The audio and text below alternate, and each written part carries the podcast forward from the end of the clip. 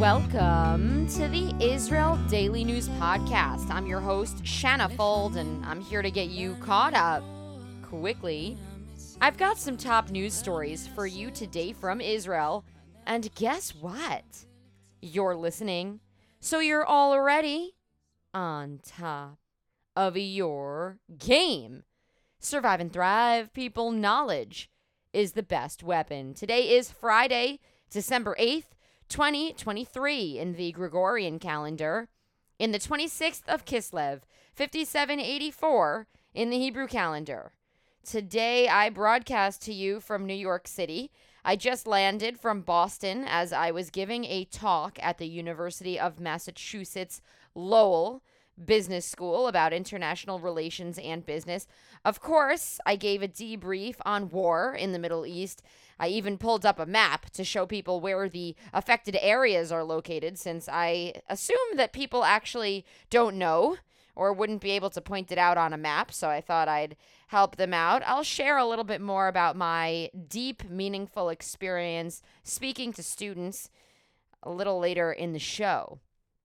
Happy Hanukkah, everybody. I hope that you're all enjoying the Festival of Lights.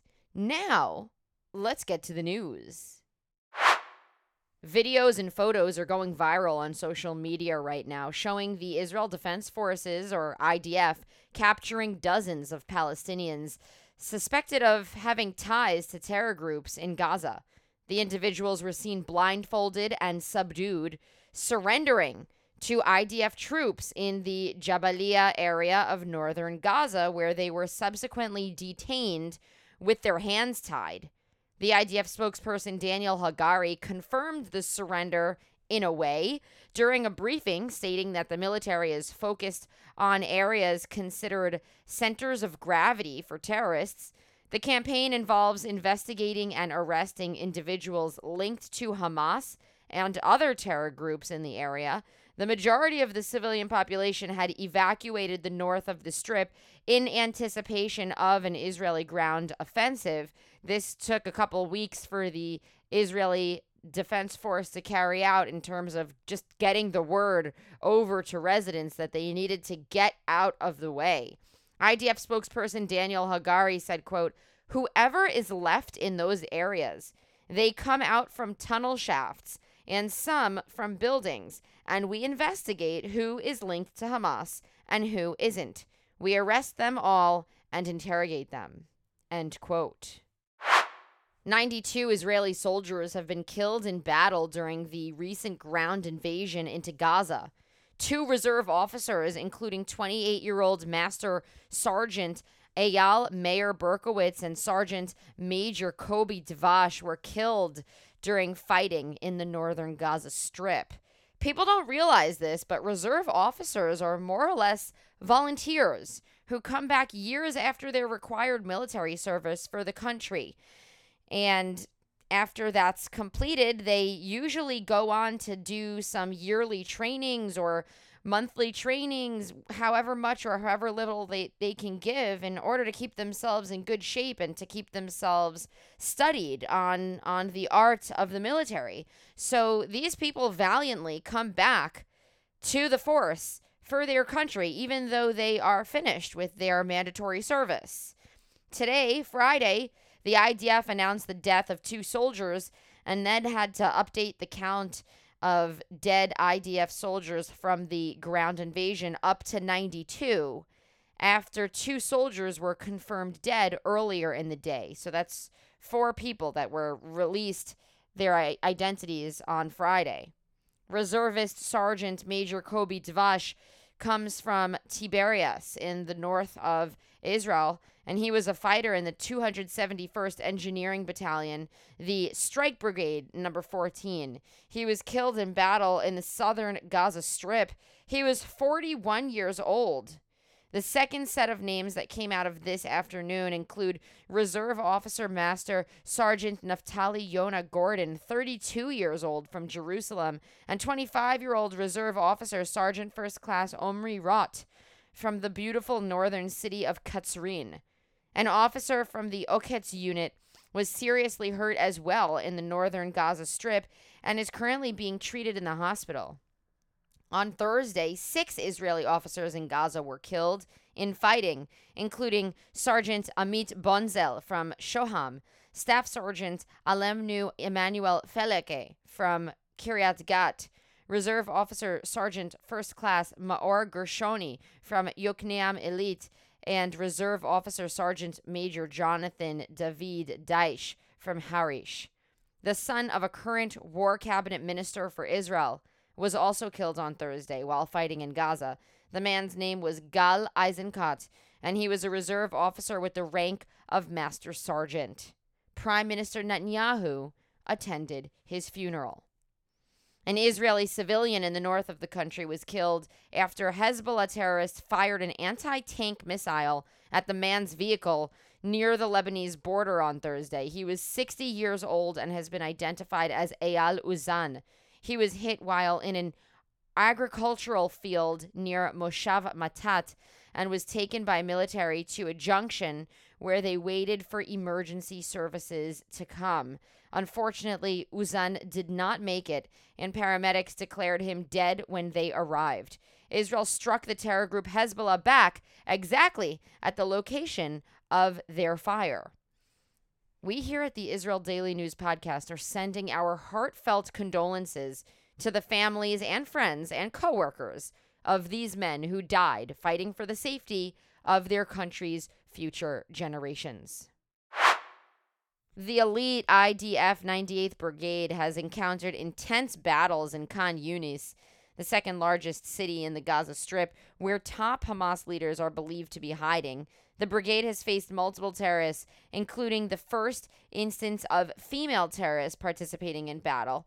Despite eliminating some commanders, the operation is expected to continue dur- due to the city's size and extensive underground network. So, this is going to be widespread and difficult. The strategic importance of Khan Yunis in the region is emphasized by the IDF's objective to disrupt Hamas's military infrastructure through a combination of maneuvers, aerial firepower, and ground incursions. Reuters is breaking down the numbers of Palestinian deaths in Gaza. The latest Hamas run health ministry report from Gaza claims the death toll in the territory has surpassed 17,400 people, with more than 46,000 wounded. The ministry does not differentiate between civilian and combatant deaths, but claims that 70% of the dead are women and children. The IDF says this number is implausible since most of the Gazan reputation most of the Gazan population are young adult men and their fighters are young adult men as well. These are the numbers as of October 7th, when Hamas overran the Israeli border and massacred 1,200 people with brutal, violent force. I'll share some of what terrorists did to women they came in contact with, specifically a little bit later in the show. The United Nations estimates that 1.9 million people have been displaced, and new military evacuation orders are squeezing people into ever smaller areas. There are about 275,000 displaced Israelis who were moved from the northern and southern borders of the country and are living in hotels or with family and friends throughout the country. Gaza has about 2.3 million people, and like I said, 1.9 million have been displaced. Civilians say they have nowhere to go, no clean water to drink, medical care, or a secure shelter. I've personally seen videos of people suffering in tents while rain was pouring down on them, there was some rain this week. Reuters reports that due to a lack of phone and internet service and health professionals having been killed or gone missing, it'll be difficult to keep track of the casualty toll. At first, according to Reuters, the hospital morgues throughout Gaza sent out the figures to the health ministry's main collection site at the Al Shifra hospital Officials are using an Excel sheet to keep track of names, ages, and ID card numbers of those dead. The last update from Gaza's health ministry came on Thursday from its spokesperson Ashraf Al Qidra. He said that 350 had been killed in the previous 24 hours. Apparently, the Palestinian Authority in Ramallah in the West Bank which is not connected to the Gaza Strip, it's on the other side of, of Israel, are trying to help in record keeping. The Palestinian health minister Mai Al Kaila on Tuesday said 250 of his staff members were killed and 30 arrested by Israeli forces. A UN human rights official said the numbers don't account for those who never made it to the hospital and might be trapped under the rubble or dead under the rubble. While the United Nations says that Gaza's health information systems are actually better than most in the U in the Middle East, IDF spokesperson Jonathan Conricus told me during an interview that these numbers can't possibly be accurate because they're coming from facilities run by Hamas, which is a terror entity with an agenda. And this note is coming from me as Shanna Fuld, as, as a journalist who's been reporting on this. I'm confused to begin with at how there's a count or a document that could possibly identify all of these people because it took six weeks for Israeli health officials who were working under much better general conditions to identify 1,200 bodies recovered from the October 7th massacre. Many of these people were un- unidentifiable because they were so charred, so torched, contorted. Many of them couldn't be identified because they were minors. So it is genuinely confusing to me how so many people could have been identified. Some 17,000 plus people could have been identified when it took, I, I would say, about seven weeks to have upwards of 850 people identified in Israel. Israeli senior officials are telling journalists that about a third of those killed in Gaza so far were enemy combatants, estimating that the number is between 5 and 10,000 enemy combatants killed the World Health Organization is worried that we are reaching a point in war at which there will no longer be a death count at all due to the situation spiraling out of control and not having the staff to keep up the manpower. The IDF's 98th Brigade is noting a new trend in this war, which includes the deployment of female terrorists serving as observers and carriers of explosive devices. The UN Security Council considered a ceasefire resolution, but the United States did not express support for this and favors instead pauses in fighting to protect civilians and release hostages. The U.S. has not given a specific deadline that they wish to see this fighting stop, but they are urging Israel to quicken its execution as fast as possible in an effort to reduce civilian casualties. The United National Security Council voted on this demand for an immediate ceasefire, but the United States, which is a veto wielding power on this council, said it does not support a ceasefire. And then when the vote came late in the afternoon on Friday, they officially vetoed it. There are 15 members of this body. Deputy U.S. Ambassador to the United Nations Robert Wood told the council, quote, while the United States strongly supports a durable peace in which both Israelis and Palestinians can live in peace and security, we do not support calls for an immediate ceasefire. This would only plant the seeds for the next war because Hamas has no desire to see a durable peace.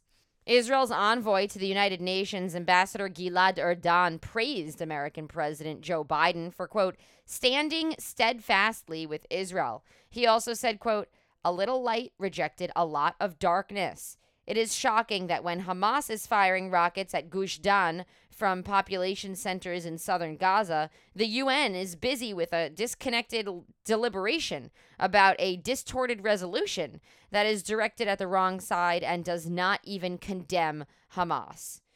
A ceasefire is possible only with the return of all hostages and destruction of Hamas.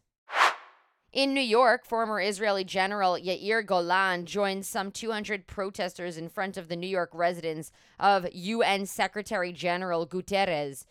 They are calling on him to secure the release of hostages in Gaza. There are still 138 hostages in Hamas custody in Gazan tunnels underground right now. Palestinian President Mahmoud Abbas is insisting on an international peace conference to end the conflict with Israel and establish a Palestinian state. He is 88 years old and has been in power for about 19 years. Israel agrees to open the Kerem Shalom border crossing, which is at the Israel Gaza border. They say it will be open for inspection only. A recent Pew Research study shows that about 41% of adult Americans disapprove of Biden of the Biden administration's response to the Israel-Hamas war, with roughly a third of adults or about 35% approving of the administration's response to the Israel-Hamas war, with the rest saying that they're not sure. Adults under the age of 30 disapprove of Biden's response big time. The survey also found that there is bipartisan concern over violence against Jews in the United States, with nearly half of Americans, so about 48%, both Republican and Democrat evenly down the line, saying that when thinking about war, they are extremely or very concerned about the possibility of increasing violence against Jewish people in the United States. Rocket sirens have been activated in the center and also north of Israel in cities like Tel Aviv, Rishon, LeZion, Ramat Gan, Givatayim, Petah Tikva, Rehovot, Holon, and Bat Yam. In Israel's north, rocket sirens have been going off as well throughout communities like Ma'alot Tarshicha, Me'ilia, Abirim, Kfar Vradim, Yanudat, and Goren. Reports continue to come out about sexual violence against Israeli women who have been harmed by Hamas. A sidebar event at the United Nations called Hear Our Voices Sexual and Gender Based Violence in the October 7th Hamas Terror Attack was presented and organized by Israel's mission to the UN. Reservist Shari Mendes described the gruesome scenes of female victims' bodies prepared for burial after Hamas's October 7th massacre. The victims showed signs of genital mutilation, with some female soldiers shot in their intimate areas. Mendes highlighted systematic mutilation and recounted and recounted instances of beheading, limb cutting, and burning at high temperatures. The event aimed to shed light on cases of rape and gender-based violence. Prominent figures like Sheryl Sandberg and Hillary Clinton stressed the need to condemn rape as a war crime, and address weaponized sexual violence globally. Most women's organizations in the United States have not come out about these allegations, have not stood with Israel, even when it was specifically about female rape. And in fact, many organizations said that they couldn't speak because they needed more proof. Well, so much for Believe Women most organizations have not believed Israeli and Jewish women this time around. The United Nations Women, or UN Women as it's most recognized, took about seven weeks to put out a statement, despite loads of evidence and testimonies have been pouring out about heinous, violent rapes of women. I'll read you the statement that they posted on their site about the matter. The headline is UN Women's Statement on the Situation in Israel and Gaza. We deeply regret that military operations have resumed in Gaza, and we reiterate that all women, Israeli women, Palestinian women, as all others, are entitled to a life lived in safety and free from violence. We unequivocally condemn the brutal attacks by Hamas on Israel on October 7th. We are alarmed by the numerous accounts of gender based atrocities and sexual violence during those attacks. This is why we have called for all accounts of gender based violence to be duly investigated and prosecuted, with the rights of the victim at the core. In all conflicts, UN Women fully support rigorous investigations and commissions of inquiry where they exist. We are actively supporting the UN Commission of Inquiry on the occupied Palestinian territory, including East Jerusalem and Israel, which began its investigation into sexual violence very shortly after the attacks occurred. We welcome that the Commission has opened its call for submissions on gender based crimes since October 7th. Now, the National Council of Jewish Women responded to this statement with a statement of their own. I will read it to you. National Council of Jewish Women has long admired UN women for their moral voice when women around the world are harmed.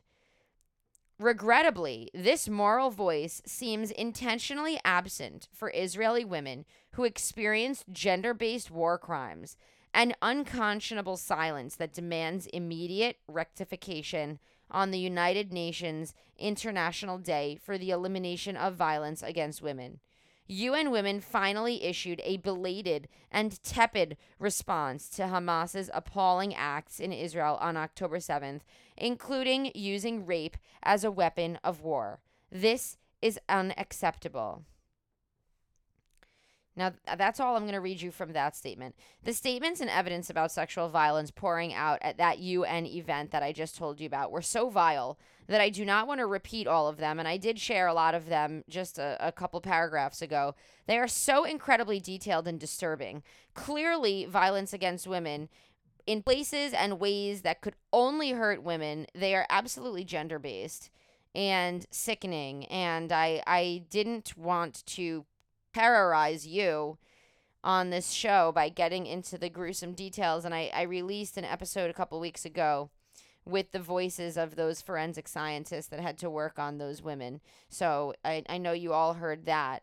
Former Facebook COO Sheryl Sandberg said some compelling things during that event that I would like to share. She said that we can all agree that nothing justifies rape, that rape was recognized as an illegal act of war only 30 years ago, but not enough has been done since.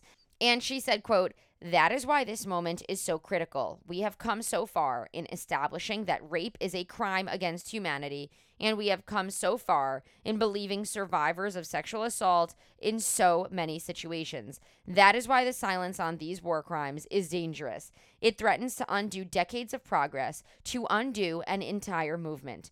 The world has to decide whom to believe. Do we believe the Hamas spokesperson that rape is forbidden and that therefore it could not have possibly happened on October 7th? Or do we believe the women whose bodies tell us how they spent the last moments of their lives? Question mark. End quote. Lawmakers have started an investigation into anti Semitism at three prominent U.S. universities Harvard, the University of Pennsylvania, and MIT. The inquiry was prompted by the university's leaders' reluctance to categorize student protests calling for the genocide of Jews as harassment during a congressional hearing on rising campus anti Semitism. The presidents of the three institutions faced criticism for their ambiguous and bland responses during the hearing about the matter, anti Semitism has sharply risen since October 7th, which marks the date of the Hamas invasion into Israel. The hearing focused on whether pro Palestinian and anti Israel student activists advocating for, quote, Jewish genocide violated the university's code of conduct on harassment. The investigation, announced by Representative Elise Stefanik, aims to hold the universities accountable for their perceived failure on the global stage and, of course, the failure to ensure Jewish students feel safe on campus. The university presidents asserted that calling for genocide of Jews would breach their school's rules only if it resulted in conduct, otherwise, action. This shocked many people, and activists have come out to say they can't believe a university needs to wait for hate speech to turn into violence in order to be able to act on it and protect the students. I want to thank all of you for your interest in Israeli affairs, Israeli politics, our world politics. I also want to thank all of you who personally finance and fund the Israel Daily News podcast with monthly contributions. You can support us by going over to anchor.fm backslash Israel Daily News. You can contribute whatever feels good to you. I'd like to give a big thank you and shout out to Matthew T. Charlton or Charlton for supporting us. He is our latest supporter of the podcast. Matthew left a beautiful message on our GoFundMe page, which is another place where I'm doing a fundraiser for special wartime news coverage to help me finance all of my trips and everything that I have to do in order to maintain the Israel Daily News, especially during wartime. So he went over to GoFundMe and typed in Shanna Fuld in order to be able to donate. He left this wonderful message on the page. It says, I just wanted to thank you for your honest and deep reporting of Israeli affairs. Living here in the U.S., that doesn't happen too often.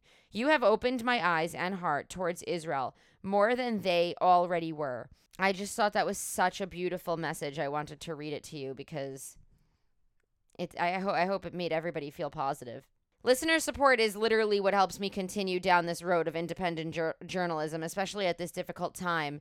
So, thank you all for supporting me with your words of affirmation and everything. To make a one time contribution, you can head over to GoFundMe.com. You can Google GoFundMe and my name, Shanna Fuld. You'll find me. You can also support us by leaving us a review on Apple Podcasts. Two, you can share the show with a friend. And three, you can follow us on Facebook and Instagram at IsraelDaily.news, as well as Shanna Fuld. My name has two N's in it, and I'm very sensitive about that. You can also find us on Twitter at Israel Podcast. I'd like to now share a few words about my experience speaking to students on campus Thursday at the University of Massachusetts. I just got back to New York today. It's been a whirlwind. I was invited to speak to the executive board of the IBA, which is a student group called the International Business Association. And it was a stellar group of engaged students, very polite, very well intentioned. I spoke about international business, offered tips for cross cultural business and marketing, of course, I opened up with my recent experience reporting during wartime. I put up a map for the students so that they could see where Israel is, where Gaza is located, and where the West Bank is located. I explained to them that many Jews actually call it Judea and Samaria because this is where the tribe of Judah comes from, and it's only called the West Bank by the international community because it's west of the Jordan River. I'm going to share a little bit more about this in my Sunday newsletter, but the most important part of my experience yesterday at UMass was actually after the talk was over. When a young woman approached me, she had been glued to me the entire session and uh, she actually wasn't supposed to be there, but she was near my room, and the professor who invited me invited her in, and she had time, so she came and sat in.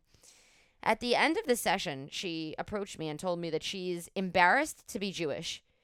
She says that she's hiding her Jewish identity and that she doesn't want to be discovered as being Jewish by her peers. That it's not a good time for Jews and that she doesn't really want it to come up and that she's a little nervous. I, I'm so heartbroken by this. I'm more more than being heartbroken, I'm concerned. I'm concerned. And yet I'm also extremely encouraged to keep up my work of reaching young people. Uh, even if it's only one even if the only person even if i came to talk about business and the the person i inspired was a young jewish woman who who needed somebody to give her a push so i responded to her like this. First i asked her if i could give her a hug. And i hugged her long and tight and she cried. I knew that she needed i knew she needed it and i knew i knew she needed to let it out. I looked at her and i told her this is real. I said what you're experiencing is real. It's real. It's emotional. I told her that hiding our identity has never worked for Jewish people, that she's a bright, shining light. I asked her if she thought she was a contributing member of society, to which she said yes. And I told her that she should be open about being Jewish because she just might be the only Jewish person that another person ever gets to meet. And I told her that she never would know if she were to make a positive impact on somebody who met her and thought something positively about all Jewish people because they met her and she was a positive experience for them. And I also suggested to her she doesn't know that she might impact somebody who goes on to have a company, who goes on to have Jewish employees, who goes on to treat those Jewish employees well because they had a favorable experience with that one Jewish person that they one time knew. I really do think this encouraged her. I hope it did. I believe in action based ideas. So I hope that this not only encouraged her, but gave her some guidance and some personal responsibility as to why it's important to be open about who you are. This is, I, I also called on the entire group to check in and to be extra kind to people during this hard time. And I am now calling on you all be kind. Go out of your way to be kind.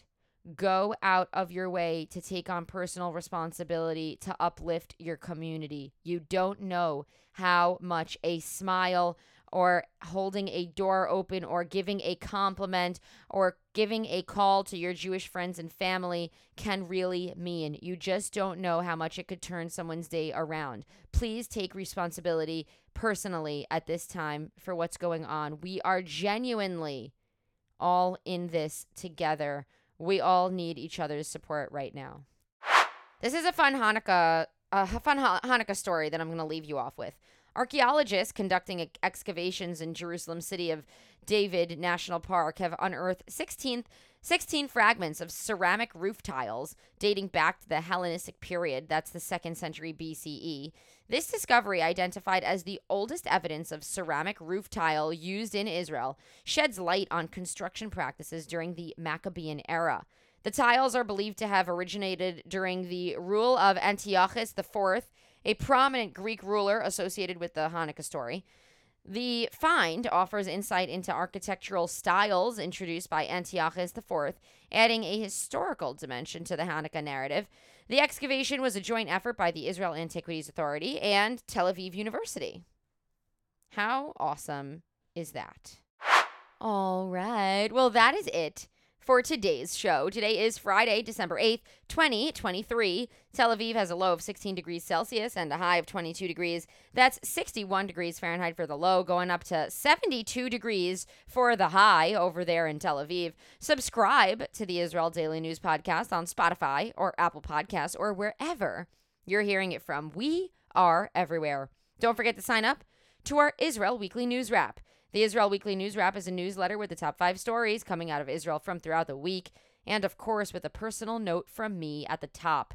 You can sign up for that at israeldaily.news. That's the website, israeldaily.news, for the newsletter. A big thank you goes out to our social media director, Michelle Milner. And I'm going to send you off with a brand new song, definitely a different vibe, coming from our Erika Krall, a talented DJ who's changing it up this week putting some vocals in that song. It's called I'll Close My Eyes, and that's the English translation at least. It's a Hebrew song titled in Hebrew. Enjoy this song and have a great and productive day and an excellent weekend. Shabbat Shalom, everyone, and happy Hanukkah.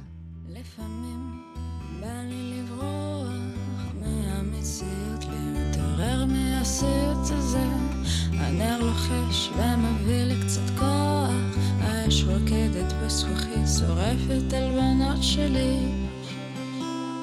עצום עיניים והתענן, השם תשמור עלינו, עם ישראל. תגזיר